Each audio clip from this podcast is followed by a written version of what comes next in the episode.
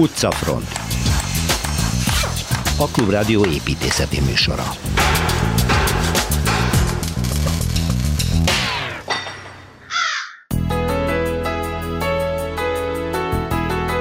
Ebéd és vacsora, no és persze kávé, hiszen ez Róma, ahol Szilveszter Ádám sétája során a legjobb éttermeket fogja bemutatni.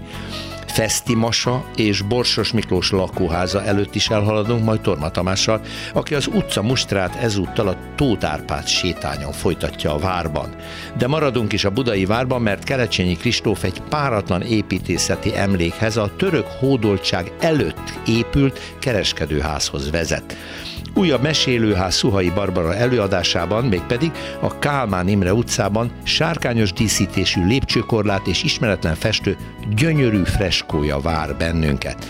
Nem lesz kavicsmánya a Dunakanyar egyik legszebb települése Pilismarót mellett. A sikeres lakossági tiltakozó akcióról Korcsák Mónikától, a civil egyesülete vezetőjétől hallunk.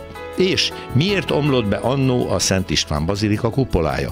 Késői oknyomozás Lacik Bálintal.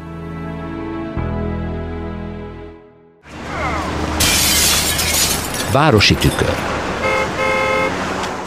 Ebéd és vacsora Rómában, ez lesz a címe a következő beszélgetésünknek Szilveszter Ádáma. Szervusz Ádám. Szervusz Péter. Ez ilyen gasztroépítészet következik, ugye? Mert hát ha Rómában igen. vagyunk, nézzük, hogy hol érdemes ebédelni, ahol még van is valamit látni, igen. és hol érdemes vacsorázni. Igen, hát én, én úgy gondolom, hogy, hogy a Trasteverit megismerték annak a bájos, és, és azt kell mondani, hogy bohém hangulatát, és úgy néz ki, hogy a belváros is bővelkedik hasonló gasztronómiai élményekkel, avval a, avval a plusszal, hogy egy fantasztikus színpadon mozog az ember az európai ókori történelmtől a napjainkig. Tehát az ember bemegy a belvárosba, és elindul mondjuk a, a spanyol lépsőtől, és megy a Trévik úthoz, aztán megy, megy a, a, a Korzó irányába, ott, ott van egy pillanatra, már szagot kap. Majd van egy galéria, Alberto Sordi galéria, ahol kávé illat van. Jaj, hát ez sok helyen a, van Olaszországban, igen, az, behúzza az ember. Fantasztikus, az olasz kávé. Az, az, hát az, tényleg fogalom. Az ember kíváncsi, hogy itt majd lesz egy kávézás valahol. Az ember... Én eddig, csak egy zárójel, a világon, ahol jártam, a legjobb kávé az Bolonyában, a Bolonyai Egyetem, az ősi Igen. épületének falában található mini kávézóban ittam, és úgy, ahogy mondod, így behúzott az illat, és a krapek, aki elkészítette ezt a gyűszűnyi igen. Fe, fekete csodát, hát nem akartam eljönni. Igen. Akkor tudtam meg, hogy mi a kávé. Végül is az ember tovább megy, és, és megérkezik egy, egy, egy napsütött pillanatban a Panteonhoz, uh-huh. akkor azt mondja, itt meg kell állni. Itt meg kell állni, mert, mert, mert az egy fantasztikus látvány. Egy, egy 2600 éves épület, fantasztikus kisugárzása, és előtte van egy napsütötte tér. Olyankor, hogy a, a délről jövő nap miatt önárnyékos ez a tömeg, a szép portikuszával, és körbe meg le lehet ülni. És azért nagyon szép, mert leül az ember, és látja ezt, ezt a hátteret, ami, ami sugárzik, nem kell hozzá nagy, nagy tudás, hogy az ember megérez, itt valami nagyon komoly dolog Igen. van. És akkor emellé egy, egy jó, jó borral indítani egy, egy kis ebédet, az nem rossz. És az ember látja, hogy elővágásnak van egy gyönyörű kút a téren. Ez, ez a Piazza Rotonda, ami a nevéhez képest szögletes, nagyon-nagyon szép kút. Ott, ha le, leül szemben, akkor ott, ott egy szép perceket tölt. Ezen a téren... És még jó is lehet lakni. Nagyon jó lehet Na hát erről prima, prima ételeket hoznak. Azt kell mondani, hogy, hogy az olasz konyha nem túl, túl rafinált, de mindig nagyon biztosan megy az ember. Ha az ember a bal oldalra néz, ott is vannak vendéglők, az is érdemes megnézni. A sarkon is van, aminek az a neve, hogy, hogy visszatérés a múltba, ez a neve. De jó.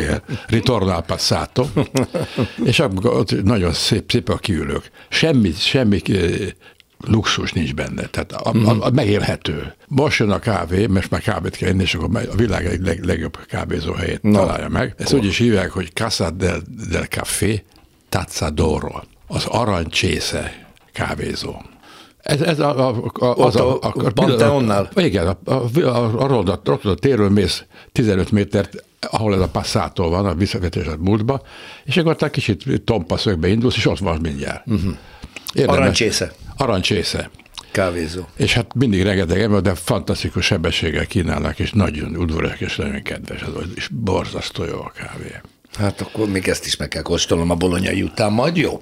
Hát ez, ez, ez egy világhír. Na most, ha az ember ezt megnézte, akkor megy tovább, és van, van egy másik nevezetes nagy tér, az a Piazza Navona, ami azért is érdekes, mert a, a történelem rétegződését érzi az ember, tudni, ez egy cirkusz volt. Ha. Császárnak a cirkusza volt, és egy hosszúkás, hogy a télalap, ahol volt ugye két, két obelisz, ott fordultak a kocsik, és azóta most a barokba átépítették, illetve használták ezt a geometriát, van három kút. Egy Neptun kút, ez, ez Bernini, van a négy, négy világ nagy, nagy folyóit, a Quattro Fiumi szoborcsoport, az egy Bernini, Aha. és ott van a Sant'Agnese templom, ami Borromini, és az van, van még egy, egy, egy kút lendélen, az már nem, nem Bernini, hanem, hanem Giacomo della Porta, az, az egy remek késő reneszánsz a szobrász Firenzéből. Ő csinált egyébként a, a Pantheon előtti kutat is. Mm.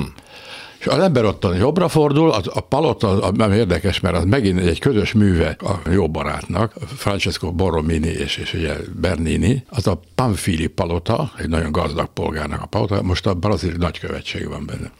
Az ember bemegy, és akkor egy Ferde utcára ér, érkezik.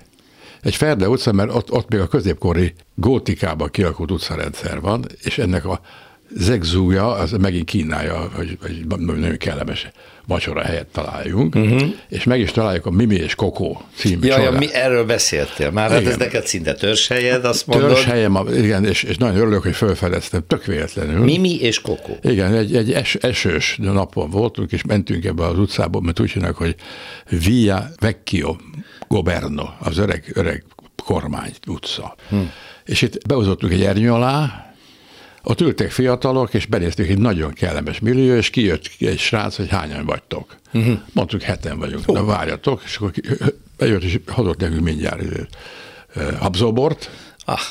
Itt várjatok, és 7 perc múlva már volt helyünk is. Uh-huh. És azóta oda járunk. Na miért, miért jó ez a hely? Tehát ez is megnéztem a TripAdvisor-be, ez, ez 9,96 százalékos értéket kapott. Uh ugye, a vendégek kérdezik, igen, és, igen. És, és, vannak nyilatkozatok, és, és itt, itt ami, amit te megkapó, az a millió maga.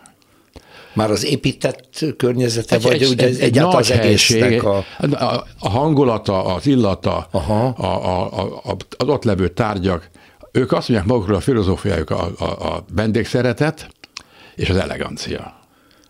Tehát, tehát tulajdonképpen egy olyan hangulatot kapsz, mint a, a nagyítás filmben az a hely, ahol, ahol a fiú bemegy egy régiségboltba. Igen, igen, ahol megveszi a propellert. És itt is van egy propeller. És itt is van. és olyan tárgy, szép állólámpa a, a pulton, ahol a, a sorakoznak az üvegek, gyönyörű kazettás famenyezet borzasztó jó a hangulat, és, és az ételek is nagyon jó. És a Mimi és a egy egykori tulajdonosra utalhat? Ez egy idős házas pár, akinek van még egy, a, a, megtudtam most, hogy Trust is van egy boltjuk. Ah, jó, szóval ez egy családi vállalkozás. Ez egy idős házas pár, még élnek, de hát nem, nem működteti ezzel két, két fiú, és öt-hat lány van, és akik nagyon-nagyon udvarosak, és szélsebesek, és kedvesek türelmesek, ha te még rendelsz, azt nagyon szélesen fogadják ahol mi szoktunk ülni, ott van egy, egy gyönyörű borszekény, ahol lehet válogatni. És ebből minden, minden oda jön hozzá. Most ez azért, azért érdekes, mert, mert itt a Navona, maga a Navona tér nem, nem érdekes e tekintetben, mert ott a gazdag amerikaiak kapnak valami nem, nem valódit, óriási terítéssel és, és nagyon szigorú pincérekkel, uh-huh. de az ember innen, a, a Mimis Kokótól lemegy délre, és bemegy a Campo di Fiorera. Hát az egy állam. Az megint egy olyan hely, ahol, ahol érdemes Attól függ, milyen napszakba érkezel a nagy este, piacra, de este, ha este, akkor már ugye akkor, akkor eltakarítják a kofák a, a Mindent. pultokat, meg a sátrakat, Igen, és akkor a Giordano Bruno szobor. szobor ott van ki, szigorúan. Mellette kiürül minden, és akkor jönnek a vendéglátó helyek, amik és nagyon jó. Szuperek. Azt Nagyon nekem jó. a kedvenc vendéglőm ott a Giordano túloldalán. A túloldalán, pont, az, igen. Azt meg is beszéltük, azt hiszem, hogy mindeket nagyon szeretjük. Kiváló étterem, de mindegyik ott egyébként nagyon igen. népszerű. Nagyon Egyik a, a Virgilio a Campo di Fiori, az nagyon jó. És mellette van egy, egy másik, a, a, a remek borokat ittunk, mert és itt olcsón, az a Sloppy Sam Róma. Na most, ha az ember még a Navónáról befelé megy... Egy késői vacsora jön, jó? Egy, egy, utol, egy utolsó vacsora, egy utolsó vacsora, akkor ott van egy gyönyörű templom, ez a Santa Maria della Pace ami, amit, amit meg kell nézni, és az építészet be kell kukkancsos. Mellette egy gyönyörű udvar, egy, egy, egy klaustro, azt meg a Bramante tervezte. De ez, ez, ez, ez csak a, a, a vágyt fülöknek érdekes, de gyönyörű maga a tér, meg a növényzet, és ott is van két vendéglő, az egyik azért érdekes, mert egy mellék utca, mellék utcába kell oda menni, és, és, és gyönyörű a portája, és virágokkal díszített. Ez megint, megint az, a, az a fajta hangulat, varázslat, amivel nagyon jó vacsorázni. Na, ez a habatortás stílszerűen szólva. Igen, akkor... ennek, ennek is érdekes megemlíteni a, a, nev? a, a nevét, ez, ez a Osteria di Gallo, a gallok osteria. Osteria az, az, az vacsorát helyen. Köszönöm Széleszter Adánnak, ez egy izgalmas gasztroépítészeti kaland volt Rómában. Budapesti séta. Visszamegyünk a középkorba, Kelecsényi Kristóf művészet történész, építészet történész segítségével. Szervusz Kristóf! Szervusz! A budai utcákat járva eljutsz most a milyen utcában van ez a csodálatos Tárnok. kereskedőház? Tárnok utca? Tárnok utca. Hát azért ez szépen fel lehet újítva, és nem tudom, hogy ez az eredeti homlokzati struktúrát mutatja, mint ami a középkorban is lehetett? Hát ugye ez az eredetiség, ez egy nehéz, ez nehéz fogalom, ha ilyen, Honnan tudjuk? Ha, ha ilyen nagyon-nagyon-nagyon sok rétegből összeálló házról beszélünk, de, de igen, tehát a kérdésedre a lényegi válasz az igen. Ugye azért feltűnő ez a ház, mert hát van neki egy nagyon szép homlokzati festése. Igen. Ugye, a, ami egy ilyen mintás, sárga, vörös, kör, kör alakú, illetve mindenféle rombuszok. Tehát egy geometrikus mintázat lényegében, és, és ez, a, ez a mintázat, ez, ez ugye az egész homlokzatot beborítja teljesen egységesen. Ugye ez az, ami igazán ritkaság tulajdonképpen ebben a, ebben a városban, és hát nem csak ebben a városban, hanem, hanem hogy mond, közép-kelet-európában nagyon kevés ilyen ház maradt fönt a középkorban, és hát ez sem így maradt fönt persze. Tehát ez, a, ez az épület Budapest 1944-45-ös ostroma előtt egy, egy barokk, fehérre messzelt, homlokzatú, egyszerű kis szerény házikó Jé. volt, és uh, ugye 1945-ben ugye a várat nagyon súlyosan érintették ezek az itt zajló harci cselekmények, ahogy azt már mondtuk más épületek esetében is, és egész egyszerűen a, a, a utána következő időszakban ugye megnyílt a lehetőség arra, hogy többek között ugye a homlokzati sérülések és egyéb nagyobb sérülések révén részben úgymond föltárultak ezek a korábbi történeti rétegek, tehát megnyílt a lehetőség arra, hogy ezt, ezt megkutassák alaposan, és amikor ezt megtették, hát akkor vették észre, hogy bizony jelentős részeken előkerült ennek a díszítő festésnek a, a nagyon szépen kivehető maradványa.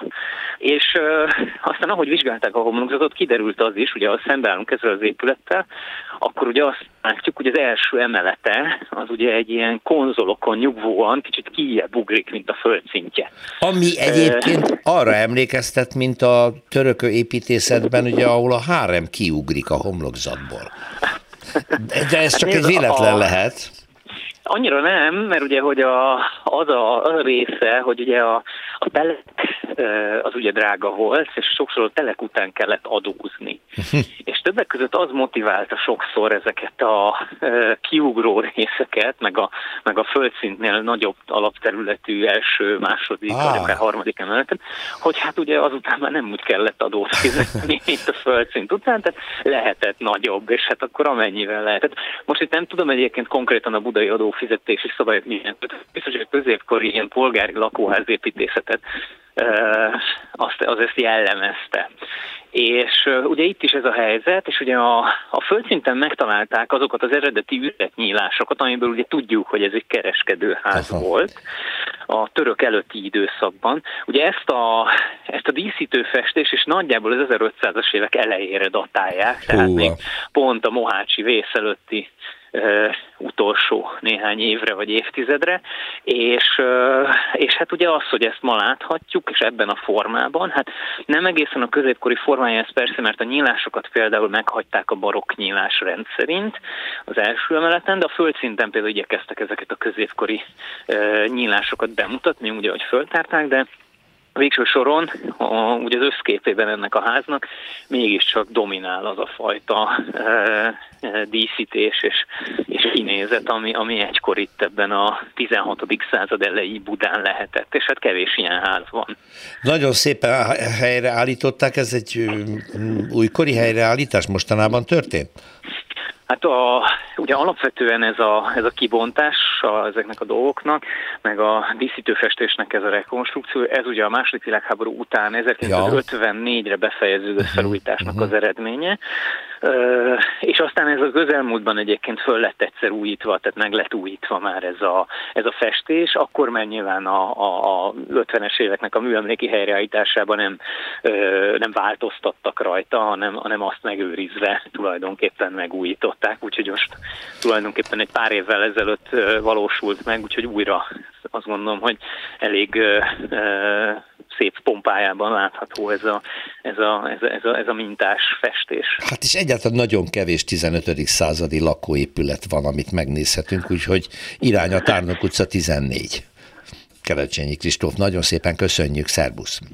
Szervusz! Perspektíva.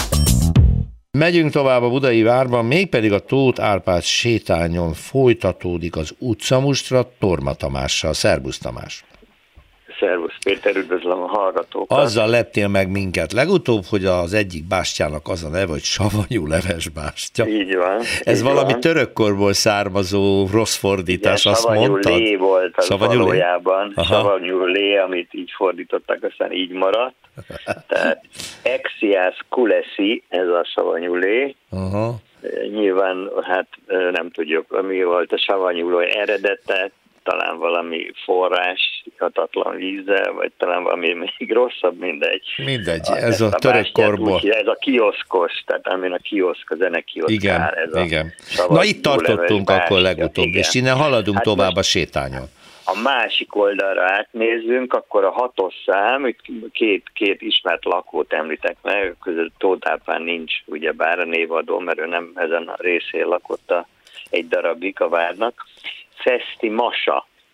Feszti Masa festőművész volt, méghozzá ö, templomfestő, tehát a vallásos festészetnek egy, egy női alakja, ami hát az ő életének egy tragikus eseményével függ össze, hogy a élete nagy szerelme szerzetes lett egy olasz, Guido Bellegni, Hm.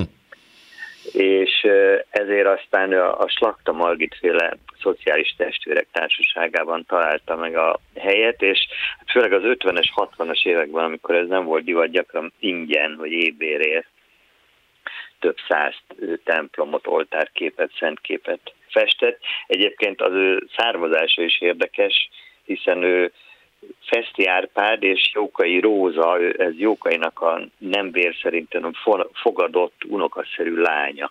Ennek volt egy gyermeke, és a a Róza viszont egy ilyen hát elég érdekes történet, mert egyes leírások szerint hát törvénytelen lány volt, színésznő anyuka, tehát vagy egy színész nevezetesen Lendvai Márton volt a papa, vagy pedig maga a miniszterelnök Andrási Gyula.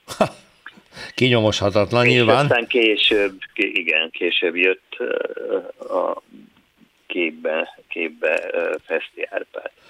Na de menjünk tovább.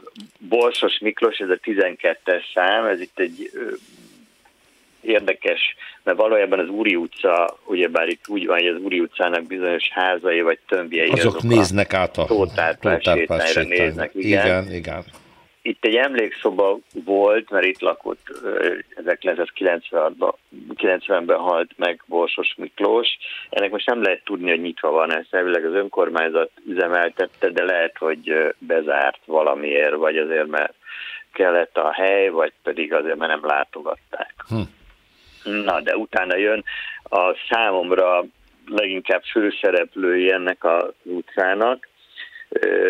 Ugyebár a 60-as években hát ez a a panoráma az a háborúban nem néz ki jól, nevezetesen, hogy so, sokkal könnyebbek, vagy gyak, gyakoribbak a belövések. Tehát ahogy a várban is számos épületet ilyen foki beépítésszerűen felújítottak, így történt a Tótárpát sétányon is. Ez a 24-es szám és a 27-es szám két ilyen, hát nagyon látványosan modern a, a alapvetően barokka vagy, vagy felújított neobarok típusú kis házak között. Két híres építész, Farkasdi Zoltán és Jánosi György, akiről szó van. Ők, ezek az úgynevezett dániások, dániás Igen. évfolyamnak voltak a tagjai, és tulajdonképpen az az érdekes, mert nem csak itt vannak, hogyha ilyen szemmel jár az ember, akkor több házat is talál a, a várban. Például Virág Csaba, akinek ugye már a terrelosztóját lebontották a hadik szoborral szemben a Fehér Galambház, ami a, amiben a Jamie Oliver étterme van. De most vissza a farkasdékra, ők nem ennyire radikálisan ö, nyúltak hozzá, hanem ö, nagyon, hát mondjuk úgy, hogy ö, puritán, puritán módon. Ugyebár ez összefügg a, a várnak a belső utcának, az Úri utcának a műemlékes felújításával is. Tehát, hogy nagyon gyakran ugyebár ekkor találtak, tártak föl, renováltak gótikus kapuíveket, ablakkereteket, kapu ülőfülkéket, és ilyen az az egyik ház is, a Tótárpácsitány 47, ez a Jánosi Györgyféle lakóház,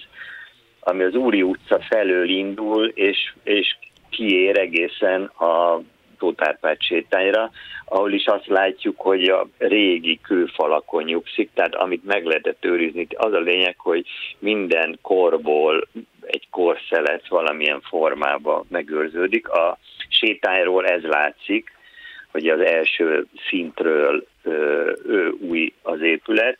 Az én kedvencem pedig a Tótárpát sétány 24, ez egy sarokház, ez a Farkadi Zoltán féle, ami hát egy téglahomlokzat, meszelt téglahomlokzat, tehát csak látszik, tehát nagyon egyszerűen olcsón van megoldva, és ilyen sineken csúsztathatós palettákról ismert a, uh-huh. ez, a, ez a ház.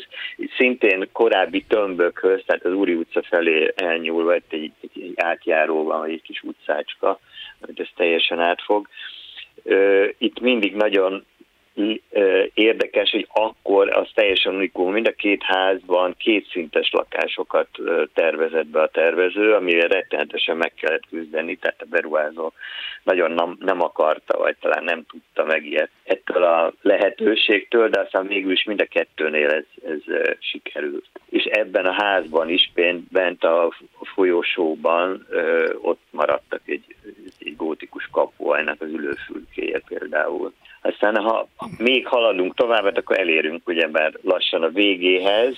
Hát igen, a Palotához, a hadtörténeti múzeum a hadtörténeti volt, múzeumhoz, ami itt most már, most már minisztérium. Sőt, elfoglalta a miniszter. Igen. igen. Hát itt az ágyuk azért még megmaradtak, legalábbis kívül, ezek a híres ágyuk.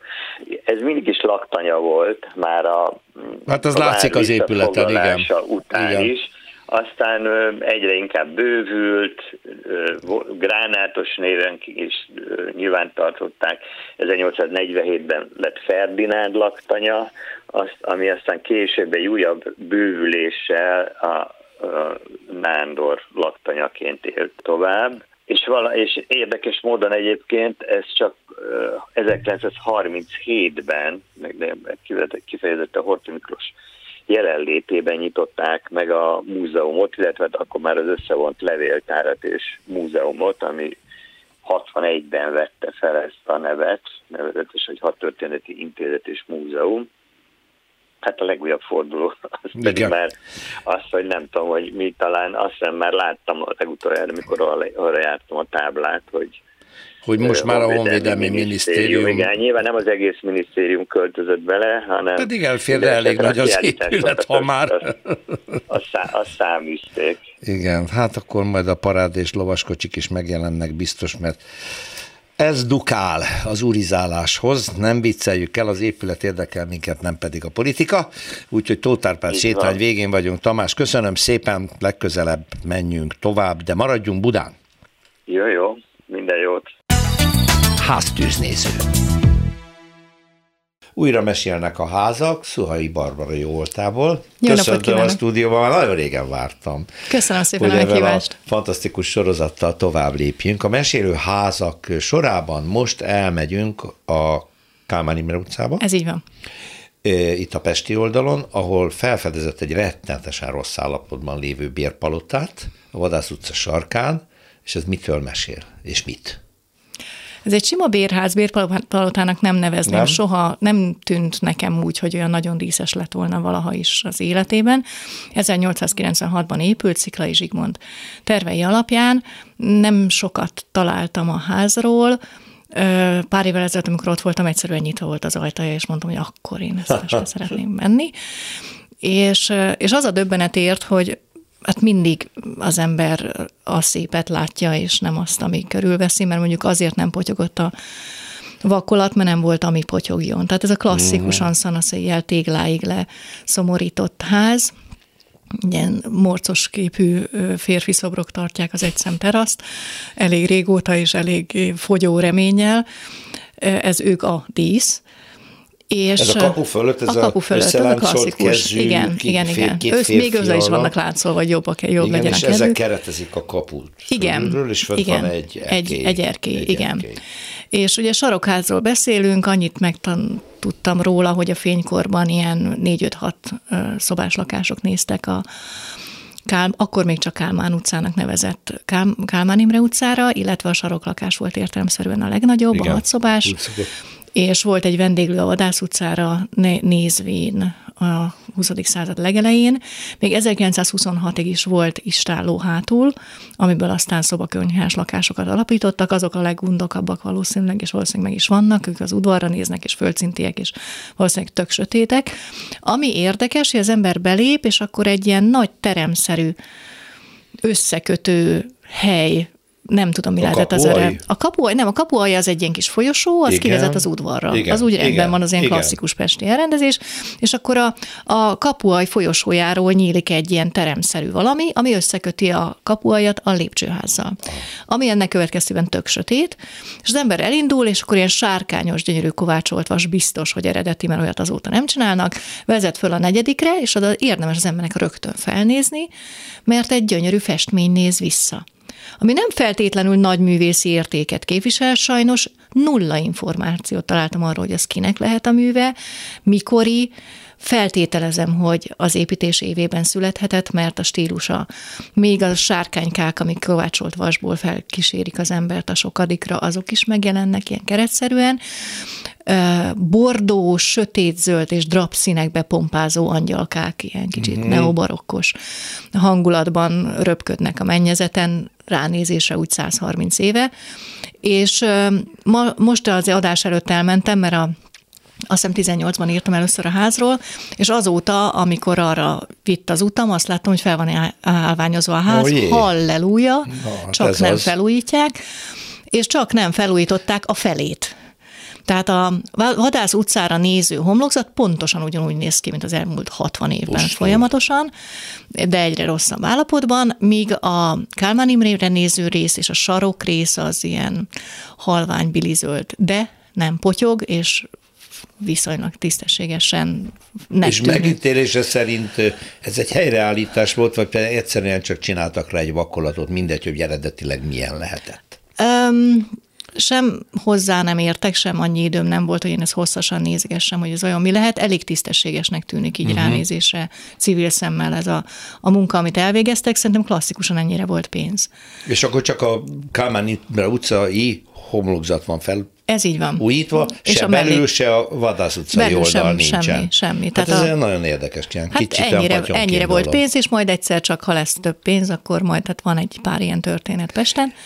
Visz, ami még, igen. bocsánat, a, a, hozzá akartam fűzni, hogy amit találtam még 18-ban, a levéltárban egy olyan részletet, hogy 81-ben felmérték a házat, mert valamilyen no. felújítást eszközöltek, és, és felírták, hogy a fémszerkezetek azok a Rimamurányi, Salgótarjáni gyárnak a termékei kiváló állapotban vannak, köszönik szépen 1981-ben, tehát egy szűk száz évvel a beépítésük után, és arra gondoltam, hogy vajon az 1981-ben berakott részek milyen állapotban vannak mondjuk most. most, igen. 40 évvel később. A festményről lehet, meg lehet állapítani, hogy valami bibliai jelenet, vagy csak egy fantázia szülte dolog lehet? A kettő között Igen. valószínűleg lehetett egy ihletettség, most egy kicsit közelebbről meg tudtam nézni, mert nagyon szépen úgy voltak a fények. Ugye nagyon szépen süt kinn a nap, de azért az ide egy szórt fény jön be, de azért a legfelső szintről a létező legjobb fényviszonyok között tudtam megnézni a képet, és ilyen virág hogy mondjam, virágfüzér között angyalkák, és van egy, egy nő alak, valószínűleg inkább fantázia kép uh-huh. lehet, de nagyon szépek a színei, tehát ez a bordó, meg a sötét zöld, ez, ez olyan egy ritka csoda, tehát ez nem véletlenül készültek ezek a festmények, hogy az ember jobb kedvedre jön, ha már fellohol, ugye most már van lift, de a, a negyedikre, és ez soha nem lehetett egy világ, sokkal világosabb, nagyságrendekkel világosabb lépcsőház, de egy, egy dísze lehetne, egy öröm lehetne, és ehhez képest ilyen szép nagy penész voltok. De Díszítik. az a döbbenetes, hogy ez ez a festmény száz évet mégiscsak kibírt. E mindent kibírt. Tehát azért hát kibírt ez egy, egy brutál háborús ostromot. Kibírta azt is, kibírta 56-ot, és, és 56 kibírta az IKV-t, már bocsánat, Igen, ezt pontosan, is hozzá kell Pontosan, ez, egy, ez a legnagyobb hőste. Illetve az elmúlt 80 évnek a fix megbízható totális pénz és igénytelensége. Igen, mert tehát ez azt jelenti, hogy ez a freskó, mert végül is freskó, profin van megalapozva, Ez professzionális festékkel készült. Olyan mestermunka, olyan mesteremberek által, akik csak a mesébe vannak ma Budapesten szerintem. Most nem akarok segít megsérteni, csak feltételezem, hogy azért sem marad keret arra, hogy ezt felújítsák, mert azért nem mindennapos szakma ez már, és ezért gondolom sokba kerül. Uh-huh. Szomorú, rettentő szomorú. Ami érdekessé teszi a házat, az a tervező, a Sziklai Zsigmond, aki azon túl, hogy egy nagyon sikeres tervező volt, benne volt egy elég érdekes projektbe a Millennium évében, pont abban az évben, ahol amikor ezt a házat is tervezte.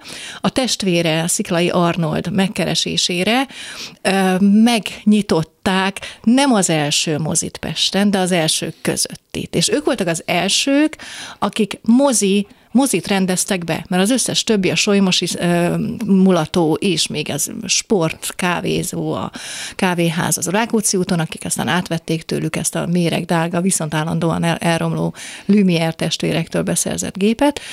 De azt uh, akkor Párizsból hozták rögtön? Azt Párizsból hozták rögtön, igen, azért mentek, ez is sokkal. érdekes, hogy miért mentek ki Párizsba. Megkereste őket valami ügynök, egy, nem csak őket, hanem nem csak őt és a testvérét, a testvére Libamáj kereskedő volt, ami nem le, akkor sem lehetett. Lehetett rossz, rossz, rossz üzlet. üzlet. Ja. Bár az építésznek jobban ment. Tehát az építész fiút azért húzták be a bizniszbe, hogy csöndes, de pénze van, és hm, mert hogy őket keresték meg, meg még egy pár jó, érdekes nevű arcot, hogy Munkácsinak az abban az évben elkészült Ece Homo című képét Pestre kéne hozni, és az első kiállítás, az első közönség elé val megmutattatás, az Pesten legyen a Millennium ünnepségén. Ah. És ez meg is történt, és borzasztóan egy siker volt. Igen. De az, hogy ezt, az ez nem egy kis kép, ez Bizony. nem egy, most sem egy kis projekt, egy ilyen nagy volumenű képet. Már csak a biztosítási összeg csillagászati. A biztosítók szeme csillag biztos, Igen. de az összes többi, tehát ezek a jó, jó szándékú civilek, ezek összefogtak, és magánpénzekből hozták. hozták. hozták. Most amikor ők Párizsba jártak, mint lévén Párizsból készült a kép, és Párizsból kellett Pestre cincálni, akkor találkozott Sziklai Arnold, tehát az építész testvére, a Lumière testvérek vadonatúj. Ott volt a bemutatón. Ott volt a bemutatón, szerint. pontosan. Nem. És azért rögtön kiderült, hogy a Lumière testvérek aranyárba mérik ezeket a gépeket, úgyhogy nem nagyon ügyesen a pesti fifika megtalálta azt a Lyon otthoni mesterembert, aki szerelte a gépeket, az új felfedezett és összerakott gépeket, és a Lioni mestertől kicsit ócsóbban lehetett találni gépet. És, és azt hozták És azt hozták Pestre. Óriási. És akkor a, az érdekes, hogy ez ugye 1896-ban járunk, az Andrási úton, az Andrási út 41-ben ö, béreltek ki egy addig egy porcelánkereskedő, Fischer Emil nevű porcelánkereskedő által üzemeltetett porcelán üzlet ő onnan kiköltözött, és a, az András út 41-ben, ami az Ejzele Józsefé volt, az egy másik borzasztó érdekes család, vas gyárosok voltak. Itt a Bencor utcában, itt teszem ezt a klubrádióval szembeni háza volt az ő, ő családi Aha. házuk. Az előző generációé feleségjágon megörökölt, ez valóban egy bérpalota volt az András út 41-ben, most is egész jó állapotban van, ez a Párizsi áruháznak a közvetlen szomszédja, amely Párizsi áruházat szintén Sziklai Zsigmond tervezett, csak 20 évvel később. Igen. Az volt a főműve. És ott volt a mozi mellette. És ott volt a mozi, ott volt a mozi mellette. Most a mozival az volt a helyzet, hogy az Ejzele József, aki egy igen jó, vágá, jó szituált, jóvágású, nagyon tehetséges üzletember volt, és igen sikeres, nem látott fantáziát, nem bízott ebben az új ketyerében, úgyhogy fűre alle felle elkért tőlük egy egész éves bérletet. Ajaj. És az, Abba tönkre lehet menni. Abba több, tönkre lehet menni, az érdekes, azt hiszem 936-ban volt egy riport, Arnold akkor már nem élt, a Sziklai Zsigmonddal egy filmkultúra című labban, hogy azért hogy voltak ezek a kezdetek, és azt kell elképzelni, hogy 1896 májusában megnyitották a mozit, Igen. júliusig 30 ezer akkori pengőforintot veszített a bizniszet. Nehezen indult be ez Nehezen az indult be, és az is egy érdekes, hogy én azt találtam annó, hogy egy sportkávéház nevű vállalkozásnak adták el a gépet, de közben a Lumière testvérek is Pestre jöttek, pont az milleniumi ünnepségek is Igen, népszerűsíteni a És ők is ők a Royal szállóban nyitottak, Igen. ami ugyanúgy nem érdekelte a pestieket, ahogy a, a sziklai égféle Igen. sem. De aztán a Lumierék átvették az, az Andrási út 41-ben létező első mozit. Tehát ők voltak az elsők, akik feketébe csomagolták a mozit, hogy a fényt elnyelje, hogy hangszigeteltek, hogy egy száz És az beindult, nem indult be? Beindulgatott, tehát ez volt a cél, hogy hm, pár perces filmekről Igen, kell ezek beszélni. ilyen kettő, Viszont, ami, percesek voltak. Ugyan nem az övéké volt az első mozi, amit sokan. Nem, de nem ők voltak az elsők, akik mozifilmet készítettek. Igen. És az Ece Humorról, és Munkácsiról, igen. és Ferenc Jóska látogatására. Ezek azért hatalmas dolgok. Nagy értékek, igen. Egyébként az első, mert igazán moziként a Velence kávéházban Ungerejten Mór indította el, aki később az első nagy mozit megcsinálja. A ma a Korvináruház van a helyén annak a mozinak. Az már igazi mozi volt, de ez messze vezet a Kálmán Imre utcától, igen, úgyhogy igen, visszamegyünk igen. a Vadász utca, Kálmán utca sarkára, ajánlom, ha nyitva van a kapu, tessék bekukkantani, és fent azt a festményt És ki, nem egy, tehát kicsit kell keresgélni, de kitartóan kell keresgélni, általában fél homály van, de a kép gyönyörű, úgyhogy érdemes megnézni. Szuhai Barbara, köszönöm, megyünk. Jó? Köszönöm. Megnézzük. Magas lesen. Három éves Herce utcának lett vége, vagy mégsem? Itt a nagy kérdőjel, ezért fogunk erről beszélgetni. Történt az, hogy 2019-20 fordulóján Pilis Maróton kiderült a lakók számára, hogy egy vállalkozó kavicsbányát szeretne itt létesíteni, egészen közel a faluhoz, szinte a határánál, és meg is kapta az ehhez szükséges engedélyeket, amikor a lakók úgy gondolták, hogy az azért nincsen rendjén. Meg is alakult a Dunakanyar Kultúrtá és Környezetvédelmi Egyesület, amelyik hosszú harcot vívott, még népszavazást is kiharcolt, bár nem volt érvényes, mert 50% alatt volt a részvétel, viszont akik elmentek, több mint 80%-uk tiltakozik az építkezés, illetve a bányanyítás ellen, és az önkormányzat ezt respektálva nem adja meg az engedélyt a bányászatra. Eddig a történet pozitív része, itt van velem Kolcsák Mónika, jó napot kívánok! A Dunakanyag Kultúrtális Környezetvédelmi Egyesület elnöke. Hát először is gratulálok önöknek, három évig kitartóan harcoltak.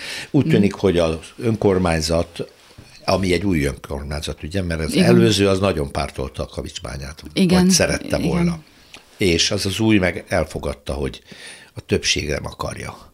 És akkor ezzel le is zárulhatott volna. De azt olvasom, hogy mindez csak egy évig érvényes. Egy év után újraindul a Hercehurca, hogy mégis megnyitható-e a bánya? Igen, mert a helyi népszavazás törvényileg egy évre kötelezi az önkormányzatot, hogy betartsák azt, amit a lakosság ez a, ugye szavazott. Mivel a népszavazás nem lett érvényes, ugye 40,8%-uk ment el, de elfogadták a, a Testület. testületi dönt, a testület elfogadta ugye a döntést, így, így azt mondtuk, hogy jó, de ez egy évre köti őket. Tehát ugye jövőre lesz választások. Lehet, hogy egy egészen új összetételű és... önkormányzati testület lesz. Igen, majd. igen. És új Úgyhogy, polgármester is lehet. Igen, ez, igen, ez várható. És azt nem tudják, hogy akkor az a testület hogy fog dönteni.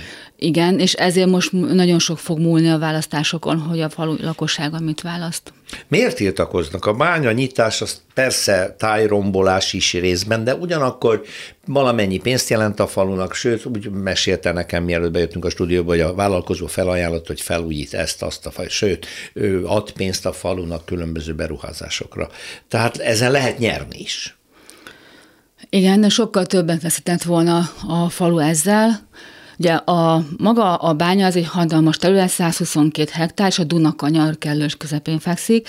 Tehát az, hogy az megígérték szóba, hogy felújítanak egy-két dolgot a faluba, az az nem kompenzálná azt, hogy naponta 80 kamionos forgalom lenne az utakon, nem kompenzálna az, hogy a kutakból elmenne a víz, sőt, ez az egész terület tehát kiszáríthatja ez attól, a, a felszín alatti vizekre nagyon negatív hatással van, ami amúgy is romlásban van a környéken.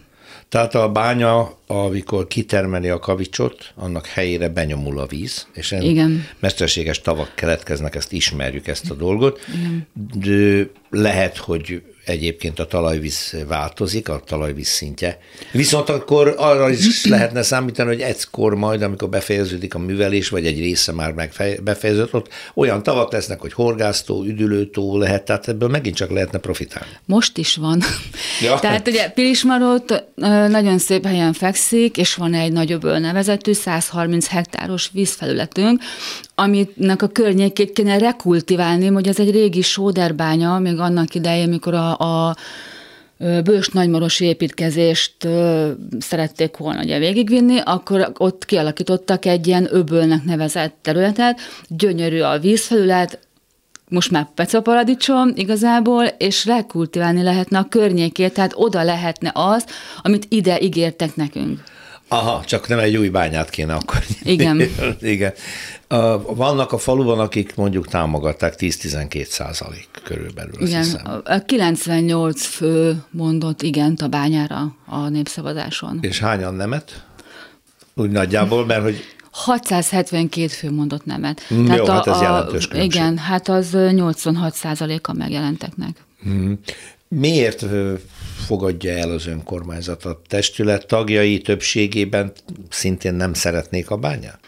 Vagy azt mondják, hogy nem akarnak hat, szembe venni ennyi emberrel? Inkább. inkább? Hat, hat fős ugye a testület, plusz a polgármester, három fő tartott végig ki amellett, hogy nem kell itt bánya, ők adták be a népszavazási kérdést, és ők adták be azt a határozati javaslatot is, hogy igenis fogadják el a népszavazásnak az eredményét, és hogy a szerződést tekintsék semmisnek a bányavállalkozóval.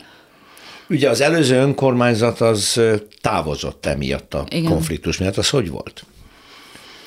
Ugye 2000 20-ban volt egy lakossági fórum, 2020 júliusában, és ott derült ki ugye a lakosok számára az, hogy bányák szeretnének a, a falu határába, és egy elég nagy tiltakozás alakult ki, és a beérkeztek ugye ilyen tiltakozó levelek, és így lemondott a polgármester is, és a teljes képviselőtestület, tehát nem vállalták föl, hogy szembe álljanak az emberekkel, és elmondják azt, hogy ő nekik ez miért jó döntés. Tehát nem is próbáltak érvelni, holott szerették volna, vagy ők, ők, ők belementek volna ebbe a dologba. Igen, senki nem akarta. Tehát nem az volt a cél, hogy lemondjanak, hanem ugye beérkeztek az észrevételek, mert ugye egy ilyen beruházás előtt egy lakossági fórumot kötelező Igen. megtartani, ugye annak a lényege, hogy elmondják az emberek a véleményüket. Hát elmondták a véleményüket, de ők nem álltak oda, hogy hogy a ő véleményüket, ugye az ő döntésüket ezt ő megindokolják. Hmm. Akkor lemondtak, és így szabad utat adtak annak, hogy ö, újra választották az önkormányzati testetet, meg Igen. a polgármester, illetve újakat választottak, és akkor így jutottak ide. Önök ezzel az egyesülettel egyedül voltak, vagy voltak támogatóik kívülről? Vagy ez a falunak a harca? Nem, ez, ez a Dunakanyar harca. Ugye mi nagyon sok önkormányzatot megkerestünk, a Dunakanyari egyesületeket és önkormányzatokat. Szob Zebegény ki is adott egy nyilatkozatot, mellénk álltak, hogy támogatnak bennünket ebben a harcba. Utána Nagymaros is, és Visegrád is. Tehát senkinek nem tett volna jót ez a, ez a bánya Gondolom ezek a települések attól tartottak, hogy ez az írtozatos kamionforgalom nagyon megterheli. Igen, a kamionforgalom is, ugye az uszályforgalom, ami az ugye még kihalt, és Zebegényre pedig a látvány. A Zebegény ugye olyan irányba indult el, hogy a turizmus és a vendéglátás, és hogy nekik pont a bánya az, az szembe van velük, sőt a zaj, ugye mert mert Zebegény és Pilismot egy medencébe fekszik, uh-huh. tehát mi áthalljuk egymást, és őnekik ez egy folyamatos zajt jelentett volna. Hát igen, mert azt hiszem, hogy ezek a bányák éjjel-nappal működnek, termelnek. Igen, de ugye mi ígéretet kaptunk rá, hogy nem fogják, de hát ezt ki az, aki betartatja velük. Uh-huh. Tehát ezekben az ígéretekben önök nem bíztak, pedig sok mindent ígér, még pénzt is ígért a Igen. vállalkozók. Mennyit? Igen. Hát ö, amikor elindultak, akkor 10 millió forintot ígértek a falunak, aztán amikor látták, hogy mekkora az ellenállás, és hogy ott van egy, egy környezetben egyesület is, akkor már ígértek 100 millió forintot, ígértek először ugye az orvosi rendelő felújítását, de ott a kormány adott 80 millió forintot ennek a befejezésére, akkor találtak egy másik épületet, hogy akkor majd arra fognak adni pénzt, ígértek utak felújítást, tehát minden, minden megígértek. Uh-huh. Nem fog hiányozni a falu költségvetéséből egy ilyen jó kis iparűzési adórész, ami itt lecsöppent volna? Pilismaront az egyik gyöngyszeme a Dunakanyarnak, tehát egy olyan irányú fejlődést kell ott elindítani, ami a turizmusban és a vendéglátásban van. Tehát ezt, igaz, hogy ez egy hosszabb távú folyamat, de megérné megérni, és nagyon sokan most már elkezdtek abba az irányba menni a faluba is, hogy vendégházakat ö, üzemeltetnek, és ez előbb-utóbb be fog jönni a falunak. Jó, azért a siker nagyon nagy dolog, mert ö, civilek uh-huh. összeálltak, megcsinálták az egyesületüket, ö, kijárták a jogi utakat, ezt tényleg csak gratulálni uh-huh. tudunk, és drukkolunk Köszönjük. maguknak. Nagyon szépen uh-huh. köszönöm Korcsák Monikát, a Dunakanyar Kultúrtális Környezetvédelmi Egyesület elnökét hallottuk, minden jót. Köszönöm szépen, viszontlátásra. Utcafront. Miért omlott be a bazilika kupolája építés közben, annak idején oknyomozás következik, Lacik Bálint. Jó voltál, szervusz? Szervusz, jó napot kívánok a hallgatóknak. Ezt a maga korábban kiderítették az okot? Igen. Bárta lehetett igen, tudni, igen, hogy ez és aztán a kiderítésnél is voltak nagyon érdekes mozzanatok. Tehát a Szent István Bazilika nagyon-nagyon régen kezdődött az építése, aztán közbe jött Nagypesti árvíz, 1838-ban hát, szabadságharc mindenféle, húzódott. és hát 1867-re már egészen szépen állt az épület, elkészült a kupola, amikor is meghalt az a tervező és építésvezető Hild József, aki ezt az egészet elindította. És akkor Ibül veszi át. És utána átvette Ibül. Még a Hild József idejében, az 1860-as évek derekán megjelentek repedések a szerkezetben. Építés közben Építés már? közben megjelentek oh. szerkesztés, repedések, megjelentek recsegések, ropogások is. Tehát utólag mondták, hogy recseget, ropogott a boltozat, hm. úgyhogy a az Ibl, amikor átvette ezt az építést, azt mondta, hogy ezt az egészet vissza kéne bontani, Uha. mert ez életveszélyes. És hát sajnos igaza, igaza volt neki, lett. mert 1868. január 22-én egy nagy szélvihar is volt, Beolva. és beomlott az egész. Na most erre elindult egy hatalmas vizsgálat, és hát a vizsgálat és az Ibl szakvéleménye alapján teljesen egyértelműsödött az, hogy nagyon súlyos tervezési és kivitelezési hibák voltak. És ez egy meglepő Már dolog. Tervezési Már a Hild rettenetesen akkor... eltervezte az egészet. Hoppá aki pedig azért épített hát, már néhány templomot, igen. meg boltívet, de valahogy ez az utolsó nagyon rosszul sikerült szakértőkkel, nagy statikus, mechanikus szakemberekkel ellenőriztette, és hát tulajdonképpen ez lenne a sztori, amit igazán szeretnék itt elmesélni. Pecvál Otto nevű kiváló mérnökkel és, és tudós emberrel együttműködve végezték a statikai számolásokat, és Pecval is azt mondta, hogy kérem, ez így jó lesz, tessék megcsinálni, elkezdték építeni. Kiderült az, hogy ugye a hibás tervhez még ráadásul rossz minőségű kivitelezési munka is párosult, mert hogy gyenge minőségű anyagokat, rossz alapozásokat készítettek, és hát ennek a együttes hatására valóban összedőlt ez a szegény kupola. Pecval Ottónak a bátyja Pecval József, akinek a nevét jobban ismerjük, Igen. hiszen ő volt az a rendkívül sokoldalú tudós ember, aki a ma használatos modern fényképezőgép objektívet megcsinálta. Igen. Tehát ezt az egész világtudományos technika története megőrzi. Kevésbé tudott azonban, hogy Pecval József, mint építőmérnök is komolyan tevékenykedett, tehát ebben a műsorban azt hiszem a Kelecsényi Kristóf vagy Torma Tamás valaki állandó szakértői közül már beszélt a Budapesten átvezetett csatorna ötletéről a Nagykörút helyén. A Rejter Ferenc féle a Rejter tervről. Ferenc. Igen, igen, erről Kozár Alexandrával beszéltem igen, legutoljára. Rendben, de ez a terv eredetileg Pecval Józseftől származik. Ah. Aki fiatal mérnökként még az 1830-as években a fővároshoz került be, mint építőmérnök, nagyon jó munkát végzett, és többek között az árvízvédelem is az ő egyik fő feladata volt. Tehát és ő álmodta meg ezt a kereszt csatornát? álmodta ezt meg, ő erőltette azt a gondolatot, hogy nem a gátakat kell emelni, mert a gátak átszakadnak, és az alacsony területeket elönti a víz, tehát magasabbra kéne a várost helyezni, feltölteni azokat az alacsony területeket, amit aztán az 1838-as árvíz Nagy valóban árvíz. katasztrofálisan elöntött. Na most hát Pecvat nem hallgatták meg, a tervek megmaradtak, és ezeket a terveket vette elő utána a Reiter, de hát aztán az, az sem valósult, valósult meg. meg. Lett helyette egy szép körút. Lett szép körút. Na most a Pecva Józsefnek a tevékenysége még nagyon sok irányba kiterjedt. Rendkívül jó matematikus volt, tehát ő Pestről átment a Bécsi Egyetemre, ahol a matematika tanszéket vezette, Aha. és például a differenciál egyenletek elméletében máig eredményeiket hozott létre. Azon kívül komoly támogatást kapott a Bécsi hadügyminisztériumtól, 12 válogatottan intelligens tiszthelyettest a bombászkarból kiszemeltek, és odatták a Pecva Józsefnek, hogy dolgozzon vele együtt.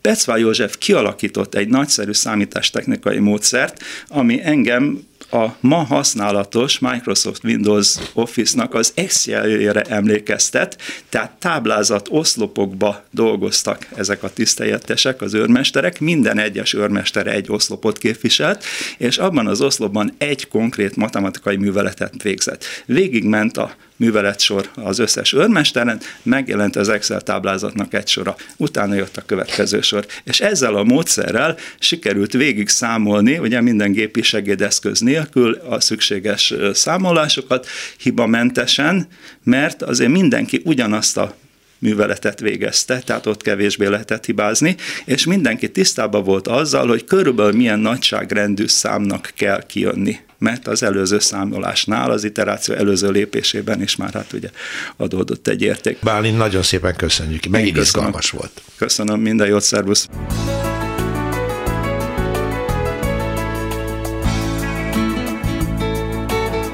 Köszönjük a figyelmüket, az utcafrontot hallották, a műsort Árva Brigitta szerkesztette és Rózsa Péter vezette. Egy hét múlva várjuk Önöket.